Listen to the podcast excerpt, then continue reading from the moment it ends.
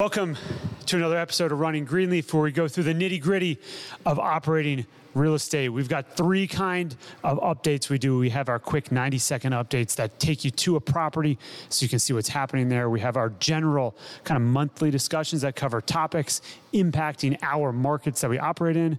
And one of the exciting ones we have is our deal opportunity. So today we're here, we're talking about Parkwood Flex. This is a new investment opportunity that we're going to dive into and learn a little bit more about what we're doing here. All right, we got Parkwood Flex, 35,000 square feet. The interesting, it's actually built as a flex building, so a little bit different than the single story office. It's not an office building? Yeah, we're not flexifying it, it's already flexified.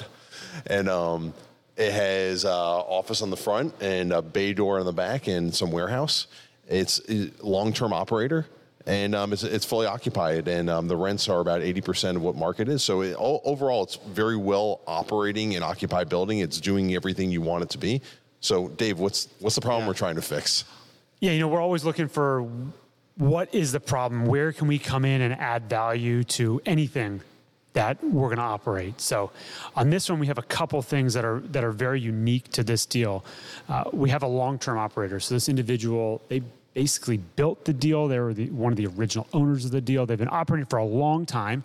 So we do have good tenants, but those tenants are more on a individual owner platform. So we don't have well structured leases. Um, there are leases in place, so that, that is helpful, but they're not kind of current market leases. Josh mentioned they are below market on their leases as well, so they're about 80% of what the market is right now.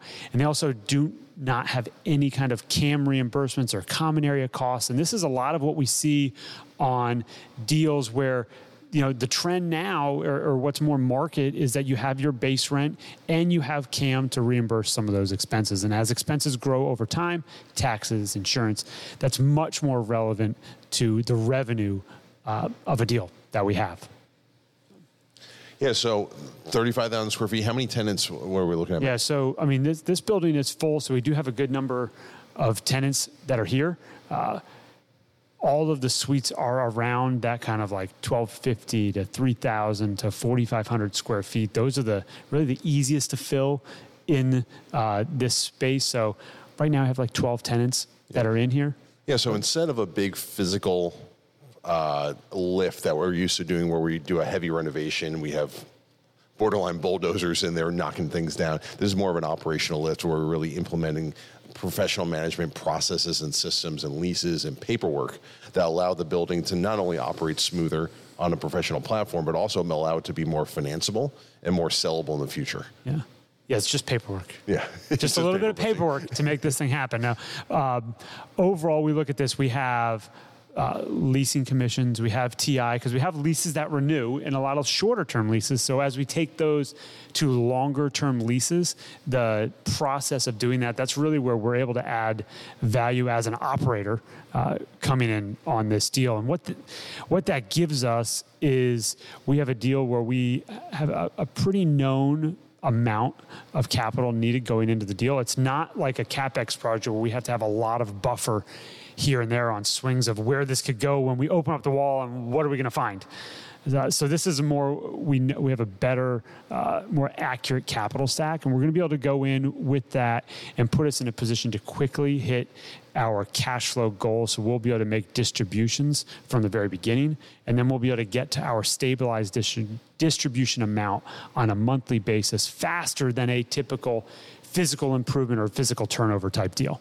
Right. And another enhanced part about this deal that makes it unique is that the seller it, it wants to stay in the deal and he's going to seller finance roughly about 65 70% back to us and um, hold the paper fixed at 6% for five years. So the market if we were to go out and get a mortgage today in the market um, leverage would be about the same but an interest rate would be closer to 8% so we think we're in a really good position with the seller. Um, we think it will be a good partnership with him going forward, and it also saves us a lot of money in closing costs that we don't have to basically pay all these bank fees to get the transaction closed, yeah. and we can just operate the deal.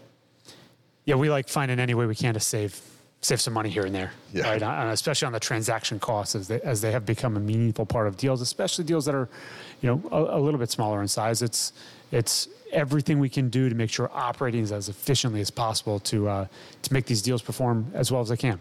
Right. So, so we put the deal under contract about six weeks ago. You guys first saw our packaging probably about three, four weeks ago. Um, we're working on wrapping up the final fundraise and closing really in early January. Yeah, January 4th is our targeted close. So uh, it's kind of kicking off 2024 in a very positive way. With this one, we, we really like the opportunity that we have in front of us here. And it, it was, it was off market, so it was brought to us uh, uh, with a broker in place, but it, it wasn't heavily marketed. So we're very excited to get this one uh, over the hurdle here. So we think it's a great deal. We really like going in with a operating plan. We don't have a whole lot of capex. I mean, we did get inspections. So anytime we get inspections, they're going to find something. So we got a couple minor capex things to improve, but we're going to hit the ground running, uh, working on the operational front to get things stabilized. Half the deal has leases in the first 12 months that we'll be able to negotiate through and get this stuff in place. So excited to get that going and excited to be able to make uh, distributions as we go into the first quarter that we own it, and then therefore we'll be hitting our cash flow returns pretty quickly. Yeah, and speaking of those those leases that come up for renewal right at the beginning, is a good amount of the funds that we're raising on the front end will be used to basically incentivize those tenants to sign newer, longer term leases with reimbursements at, at you know at, at the same rate or a little bit higher rate. Yeah, that's bringing it to market. Mm-hmm. Uh, we're getting our market leases in place. I mean, market leases is not only the rate, but also the structure of the lease. Right. So, all right. Well, we are very excited about this deal. We have January 4th is our targeted close. So that's what we're working to. So please let us know if you have any questions on this one or want to hear more about how we plan to operationally enhance this deal going forward. So thanks for watching, everyone. For more tips on operating and investing in real estate, please check us out at greenleafmanagement.com or find us on YouTube and Spotify.